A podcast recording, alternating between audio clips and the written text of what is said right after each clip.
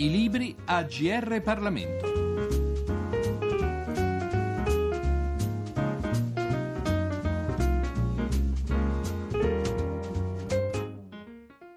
Benvenuti all'ascolto a tutti coloro che sono sintonizzati sulle frequenze del GR Parlamento da Giorgio Cirillo al microfono per questa puntata della nostra rubrica Libri. È una pagina della nostra politica estera quella di cui ci occupiamo oggi, una pagina anzi che oramai più che alla politica appartiene alla storia, sia pur recente, dei rapporti internazionali del nostro paese. Il libro che presentiamo è infatti Diplomazia e Democrazia, sottotitolo titolo Il contributo dell'Italia alla transizione dell'Albania verso la libertà. L'autore è Luca Micheletta, docente di storia delle relazioni internazionali presso la Facoltà di Scienze Politiche dell'Università La Sapienza di Roma. L'editore è Rubettino. Sentiamo dunque dall'autore che cos'è, che cosa ci racconta il suo saggio. Questo studio è uno studio sulla politica estera italiana e riguarda le relazioni tra Italia e Albania, un piccolo paese che tuttavia fin dalla fine dell'Ottocento è stato molto molto importante per l'Italia, soprattutto per la sicurezza militare dell'Italia. Controllare le due sponde del canale di accesso all'Adriatico era stato un assioma della politica di sicurezza italiana fin da prima della prima guerra mondiale. E questa stessa preoccupazione per la sicurezza strategica muove la politica estera italiana in tempi di guerra fredda, quando l'Albania è uno Stato comunista legato prima all'Unione Sovietica e poi alla Cina maoista. Ecco che l'Italia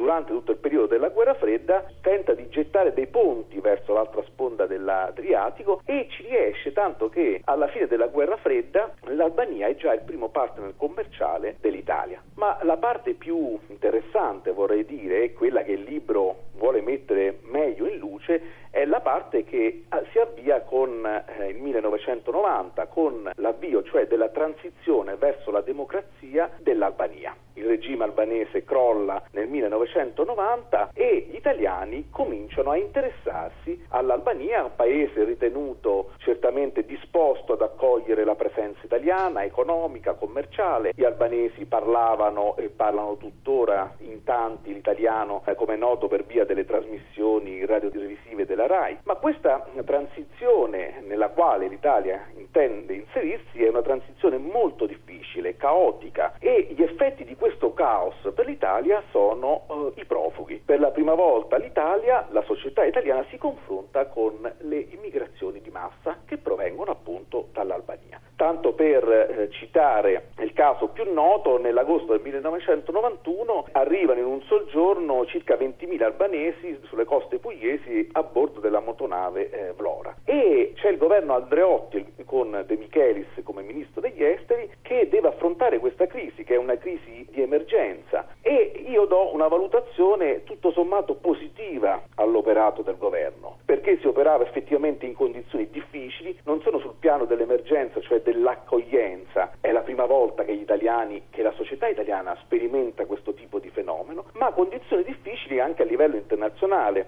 perché queste operazioni non sono così semplici come sembra. E ciò che io un po' forse semplicemente voglio mettere in luce è che questi profughi certamente furono infine rimandati indietro, ma senza spargimenti di sangue, anche perché il cosiddetto respingimento era reclamato dallo stesso governo albanese, timoroso che questi esodi potessero toccare fette della popolazione come ad esempio interi pezzi dell'esercito o delle forze di polizia, determinando ovviamente uno stato di anarchia in Albania stessa. Ma in questa situazione direi ingestibile e caotica, gli italiani hanno la forza di proporre una operazione di sostegno all'Albania che è l'operazione nota a tutti come l'operazione Pellicano. Per tre anni a spese del contribuente italiano si sono sfamati gli albanesi ed è stato un grande successo che il libro vuole mettere in luce, al di là degli scandali sulla gestione degli aiuti che pure vengono sollevati all'epoca. Fu una grande operazione di pace compiuta da soldati disarmati e da un'Italia, tra l'altro, che da lì a poco imboccherà essa stessa una lunga crisi di transizione, per certi versi non ancora giunta a conclusione, come noto determinata dal fenomeno di mani pulite e dalla dissoluzione del sistema politico della ah, Prima Repubblica.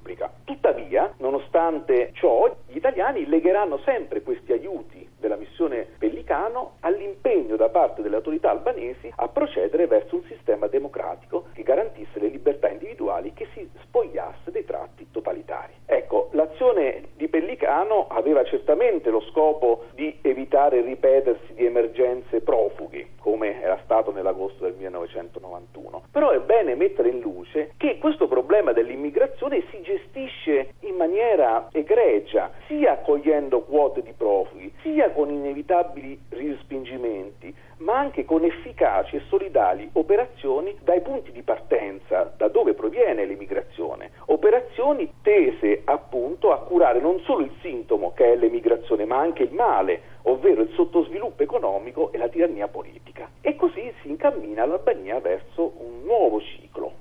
Fanno le elezioni nel 91, si ripeteranno nel 1992, eccetera. E ricordo che è un momento particolarmente delicato anche per l'Italia, perché l'Italia ecco, soffre questa crisi interna che la emargina anche dal contesto internazionale. L'Italia non ha più parte, per esempio, nel gruppo di contatto che gestisce la crisi nella ex Jugoslavia e la guerra. Tuttavia l'impegno a favore della democrazia in Albania non termina qui, l'Italia è sempre in prima linea e prima linea nel 1996 con il crollo delle cosiddette piramidi, ovvero delle improvvisate società finanziarie che avvitano l'Albania nuovamente in una crisi violenta che la porta quasi in preda all'anarchia. All'epoca il governo italiano Prodi, voglio dire, organizza l'operazione Alba. Voglio ricordare che è un'operazione approvata dal Parlamento italiano con un voto bipartisan, cioè dalla maggioranza delle forze politiche all'epoca eh, in Parlamento. Un'operazione multinazionale condotta da contingenti di paesi dell'Unione Europea che ottiene non solo l'avallo dell'Unione Europea ma anche l'autorizzazione del Consiglio di sicurezza dell'ONU. Ebbene, per tre mesi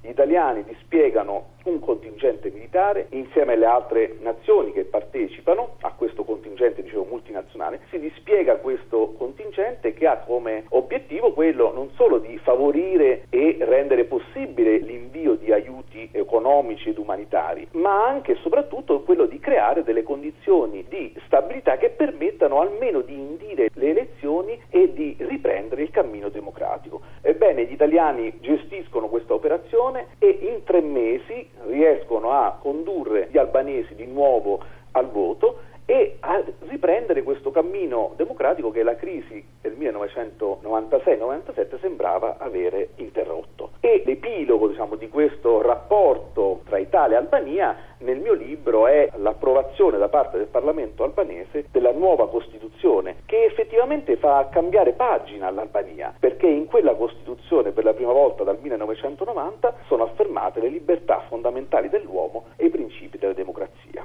Ecco, per concludere voglio sottolineare che a mio avviso sul piano storico le conclusioni di questo studio non possono che essere positive e voglio ripetere al di là degli scandali e delle polemiche che l'agire umano e politico sempre comporta e queste conclusioni ci restituiscono l'immagine di un'Italia che si adopera, che si impegna, che ha successo un'immagine che spesso le cronache ci forniscono molto. Leggendo ora un brano tratto da Diplomazia e Democrazia, facciamo un ulteriore passo indietro nel tempo rispetto al periodo che fin qui è stato esaminato e torniamo agli albori, ai primissimi contatti tra l'Italia e quella Albania ancora al di là della cortina di ferro. Nel 1983 si avviarono i primi passi del disgelo politico grazie all'opera del leader democristiano Giulio Andreotti, divenuto ministro degli esteri del governo guidato dal socialista Bettino Craxi, formatosi nell'agosto 1983 e sorretto da una coalizione pentapartito al cui interno democristiani e socialisti convivevano con socialdemocratici, repubblicani e liberali. L'iniziativa partì dal governo di Tirana e fu del tutto imprevista. Da un saluto cordiale ufficiale ma protocollare che Francesco Gentile, ambasciatore a Tirana dal 1981 al 1987, si recò a portare all'aeroporto al ministro degli esteri albanese, Reis Malile, in partenza per New York per presenziare all'Assemblea generale dell'ONU, venne una vera e propria apertura. Malile, infatti, informò l'ambasciatore che avrebbe concordato la possibilità di fare uno scalo tecnico a Roma direttamente con Andreotti nel corso dell'Assemblea generale, precisando che il suo rientro l'incontro avrebbe avuto luogo nella prima decade di ottobre. Gentile colse subito il significato della proposta e scrisse alla Farnesina che era superfluo sottolineare l'importanza del gesto. Sarebbe stata dal dopoguerra la prima visita a Roma di un ministro degli esteri albanese e avrebbe potuto marcare una svolta decisiva nei rapporti tra i due paesi.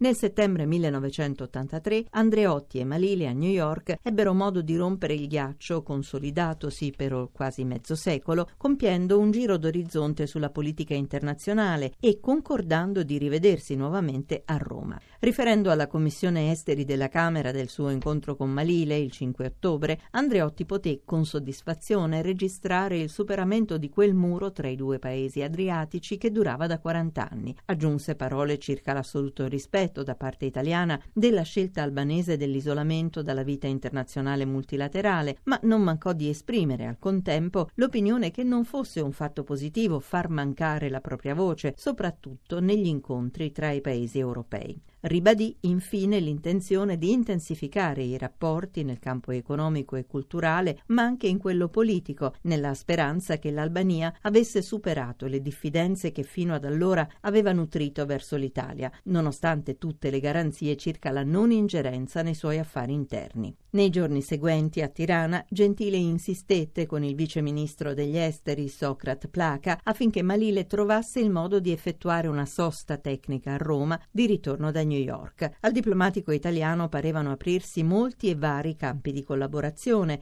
da discutere a breve tra i due ministri. Da parte albanese, infatti, aveva registrato disponibilità a iniziare negoziati per la divisione della piattaforma continentale e per organizzare una visita in Italia del ministro della sanità. Di particolare importanza, a suo avviso, era l'intenzione albanese di rafforzare la cooperazione culturale, realizzando a Tirana una mostra sui modelli leonardeschi entro la fine dell'anno e rinnovando il protocollo culturale a Roma entro la fine di ottobre. Nel corso dell'incontro tra i due ministri si sarebbero potute inoltre definire proposte di cui si parlava da tempo, come l'accordo tra l'agenzia di stampa italiana ANSA e quella albanese ATA, nonché la creazione di un lettorato di lingua italiana presso l'Università di Tirana e l'invio di un lettore albanese presso un'università dell'Italia meridionale. Ulteriore conferma di questo nuovo corso nei confronti dell'Italia poteva leggersi, secondo Gentile, nello stesso intervento di Malile all'Assemblea generale generale dell'ONU, privo della tipica irruenza verbale antiimperialista che confermava quella strategia dell'attenzione alla proiezione esterna dell'Albania che egli stesso aveva segnalato fin dall'ottobre 1982. Altro segno positivo nei confronti dell'Italia era da rilevarsi nel fatto che gli attacchi all'eurocomunismo si erano accompagnati nel discorso di Malile alla polemica contro i partiti comunisti francese e spagnolo, mentre il ministro aveva evitato di attaccare quello italiano, criticando di sfuggita soltanto Berlinguer. Effettivamente Andreotti e Malile si videro nuovamente a Roma il 12 ottobre e il 22 seguente a Tirana Gentile poté firmare un accordo tra i due governi per istituire una linea di traghetto fra Durazzo e Trieste, destinata a trasportare camion, merci e posta nell'ambito di un più generale programma di stabilimento di comunicazioni marittime tra i due paesi, i cui costi vennero accollati all'erario italiano, estimati all'epoca nella non modesta cifra di circa 2,5 miliardi di lire all'anno. Abbiamo così presentato Diplomazia e Democrazia, il contributo dell'Italia alla transizione dell'Albania verso la libertà, scritto da Luca Micheletta e pubblicato da Rubettino. Da Giorgio Cirillo, grazie per l'ascolto e a risentirci alla prossima occasione. I libri a GR Parlamento. Per segnalare saggi di storia, politica, sociologia e diritto, scrivere a grplibri chiocciolarai.it.